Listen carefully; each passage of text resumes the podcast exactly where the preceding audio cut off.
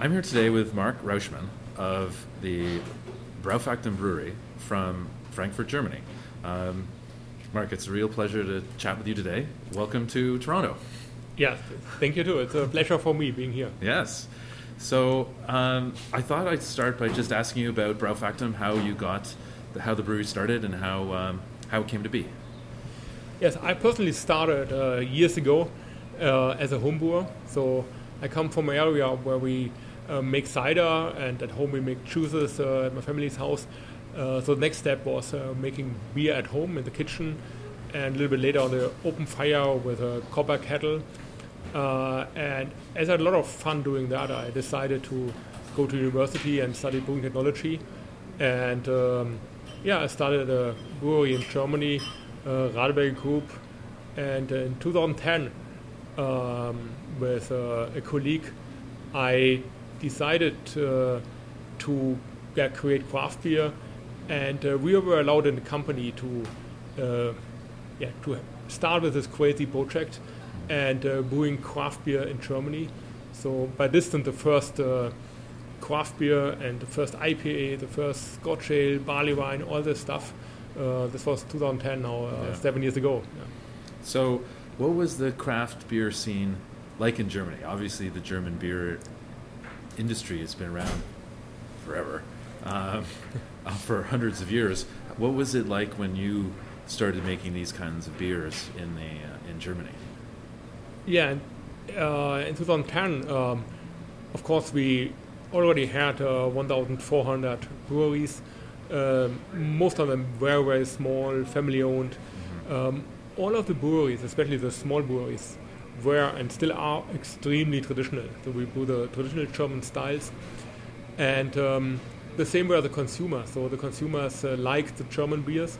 And compared to other countries, uh, of course, we already had a lot of different styles and uh, very tasteful styles but uh, as I mentioned, very traditional German, uh, just the German styles. Um, though at the beginning it was very hard to uh, explain the consumers that we need anything else mm-hmm. except the very good German beers. Right. um, so we have to ex- still we have to explain very very much uh, the bitterness, the the new styles, the barrel aging. Um, but more and more consumers uh, like to have beer beside the original German styles. Right. And beside that, it's a great chance for German specialities because, as you know, Pils is by distance the most popular style. Mm. And uh, yes, we already had specialities, but together with the craft beer movement and with new international styles, the original German styles become more and more famous too again. Mm-hmm. That's great.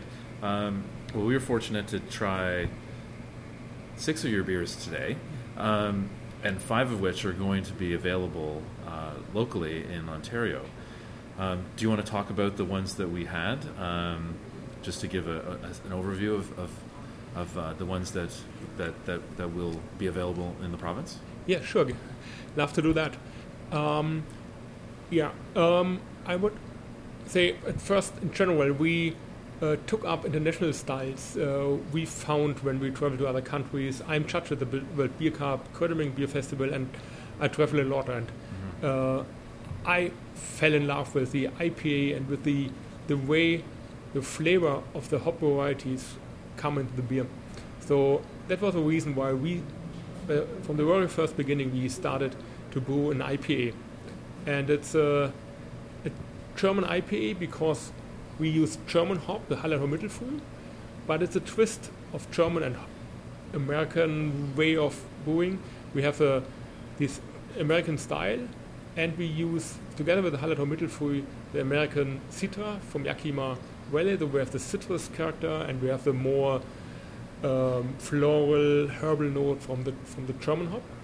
And uh, we have 50 bitter units, so it's not too bitter, but we get the character of the IPA good balanced malty body.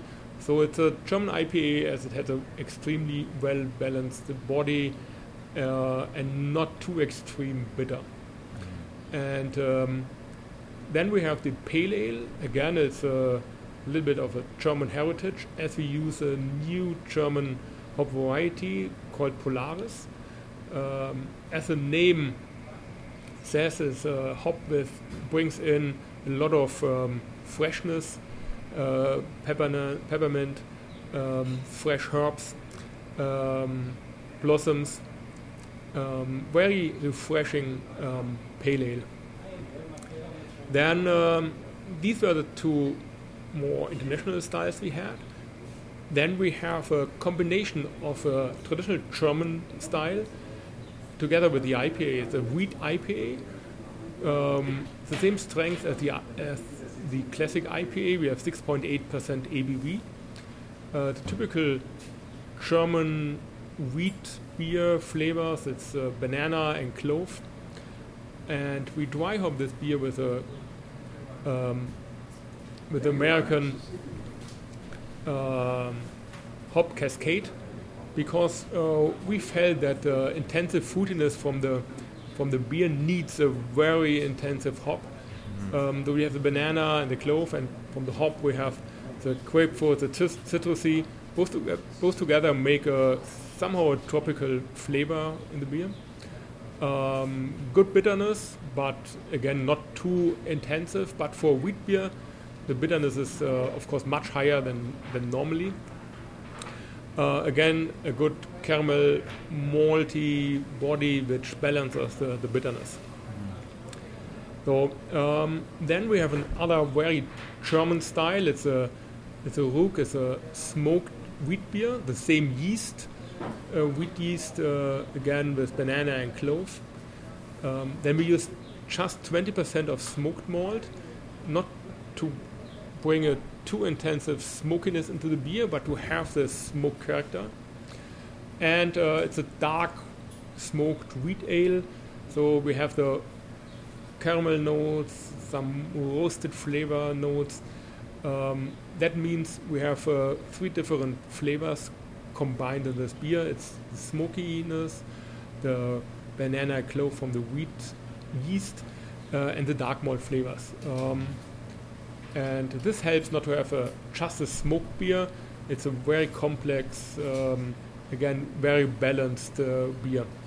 And uh, we're a little bit proud that we have won our first medal at World Beer Cup in 2012 for this beer, what was a silver medal mm, this year. Um, the last beer, what was the first beer today we had, uh, was our Saison. It's uh, brewed the first time two years ago we thought, uh, beside all this uh, German and US, uh, UK beers, all the ales, it's um, good to have a Belgian style beer. And um, I had a lot of uh, saisons, especially from Belgium, and I fell in love with this style. Mm-hmm. Um, we use a very typical saison yeast. This yeast is very high fermenting, though the beer is dry, reaches an ABV of 6.5%. And uh, we dry hop this beer with new Australian hop variety Enigma. And the, the hop together uh, with the yeast gives the flavor a little bit com- comparable to the grape Sauvignon Blanc. Mm. We have uh, green banana, green apple, um, Mirabelle, a little pepper notes. Um, and good bitterness. So very refreshing, tasteful beer, um, but um, the freshness um, makes it maybe drink too much because at 6.5% ABV, so you have to be careful. Sure. And uh, as I mentioned, the first brew had 9.5% ABV. That's a strong one. It was yeah. a very strong one, and we, we had to reduce the ABV because uh, it's so drinkable and uh, yeah. like to drink a lot of this beer. Yeah. That's great. Um, yeah, I, like I like I said to you earlier, I, I thought that all the beers. I mean, I, I really enjoyed them all. I liked the story. I, I liked the thought behind them that it, it was a, almost a combination of traditional German brewing culture, but mixed with sort of some of the more innovative ways of making beer that have that's been seen in other countries. Yeah. Sort of blending it all together, which is uh, which is really which is um, really great. I, would love for you to just talk a little bit about something that you mentioned over lunch, which was, you know, the the amount of consideration and time that goes into you developing a brand that Mhm. it takes you, you takes a, quite a long time for you to Mhm. get it get it to how, where you're happy with. Yeah. So uh, we have always a lot of different styles in our innovation process. We do that in the pilot plant, and on the other hand, we have uh, we take up every new hop we get, and uh, when we have a new style, we usually dry hop it with 30 something like that, 30 different uh, hop varieties. So when we when we start uh, and we have found a good hop to combine that, then we take the beer to the first festivals and we give it to consumers and we get a feedback and uh, maybe even more important we see whether we like the beer over a whole day over a whole weekend and uh, whether at the end of the festival we still want to have uh, this beer because mostly the newest beer is the most fa- um, the favorite beer for us it's Yeah. like a new baby Sure. and uh, if you don't like it at the end of the festival weekend, something is wrong. So, yeah. um, but this didn't happen before. But, um, but we get our feedback, the feedback from consumers, and then we work on the recipe, we work on the hops. It takes normally 10 to 12 months to be ready with new beer because, uh, you know, a brew fermentation takes uh, four weeks, and we, we dry hop the beer another one, two weeks, maybe with different hops, and uh, then we taste the beer, bring it to festivals two months, then the next batch, and so it takes time to to make the beer perfect, and that's what we want. Of course, it is possible to to bring a, a few kegs uh, to take them to a festival and to to see what happens. But whenever we bottle a beer, and uh, you know, I give my signature on the label. Uh, I want that this beer is perfect Yeah. Exactly. and it should fit to our philosophy. What means every style has to show the character of the style, but has to have a best quality, good drinkability, and uh, we work as long on the recipe as it needs to to have the perfect beer. Great. Yeah, well, and it, and it shows with these beers. Um, I wanted to ask you something, and I don't think I had sort of consciously realized this, but the the German purity law still governs all breweries in Germany. Um, do you find that to be limiting when you're making um, these kind of craft beers, or do you find it uh, you you're okay working within that with, within the the law, and it's almost pushes you to, to be more innovative to make the beer within that framework? Um, of course, the purity law is uh, it's very nice to have it because uh, it prevents German beer um, for yeah, or it prevents German brewers for using a lot of things we don't need Yeah. as a brewer. Yeah, What makes the brewing process cheaper yeah, uh, so we don't have that in. Germany. Um, but when we when we started, uh, brewers and even the Brewers Association thought that uh, dry hopping was not in accordance with purity law. And two years after we started to brew dry hop beers, they announced that it's uh, it's allowed to do that. and uh, this was the point when other brewers started to, to dry hop. yeah. But before that, it, uh, the most thought it's not allowed, and they didn't want uh, to come into conflict Right. with the purity law. Um, we thought that it's, and we believe in that. We believe that it's very important to brew with natural ingredients. hmm That means, and the purity law, of course, uh, is very similar to that. But, uh, for example, I don't think that is uh, important or when, when you use the hop in that, which step. So we thought that it's uh, also allowed to use it in the fermenter.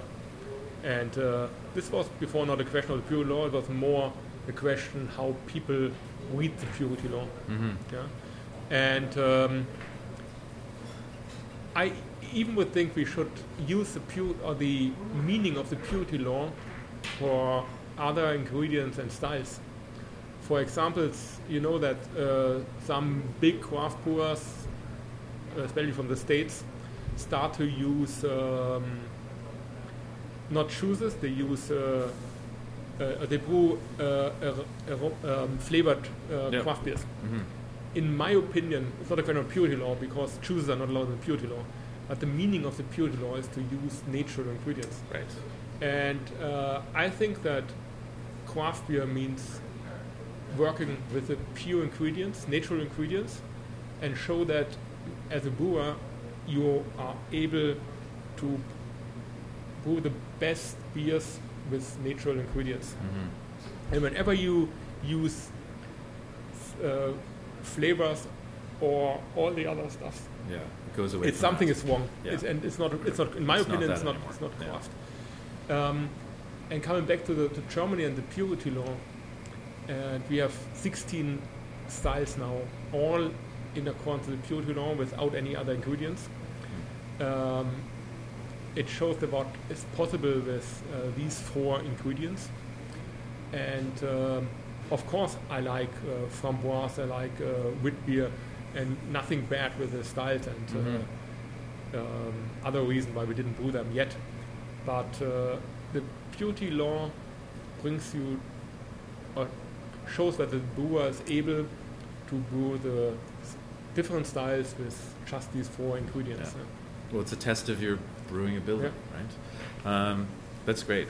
I, uh, I, I don't want to take up any more of your time, but I would like to ask one more question, and that's I'd, I'd like you to tell me again about the cooling system that you had when you first started brewing at your mom's house. How you cooled your how you cooled your beer. Ah, okay. yeah, when I, when I, I started home, the uh, the first batch was uh, 20 liters. This was not so complicated, but the next uh, upscale was to 100 liters with a copper kettle on the on the f- open fire, and uh, it's very difficult to cool that down. Mhm. Uh, and uh, I put it in my garden pond. uh, I put bricks on the bottom, Okay. uh, and then I put that uh, on the bricks and stirred it a little bit. Yeah. Uh, and cooled it down to a little bit more than 20 degrees centigrade. Let the pond do its thing. yeah. Well, you know what? It's funny. You talk about using natural ingredients. There's a natural method of, Yeah, yeah. of cooling down the water. So, okay. Well, Marc, it was great to chat with you. Uh, awesome sharing some beers today, and uh, hopefully um, everybody in Ontario can get to try uh, your great beer soon. Yeah, hope so too. Thank you. Thanks. Yeah.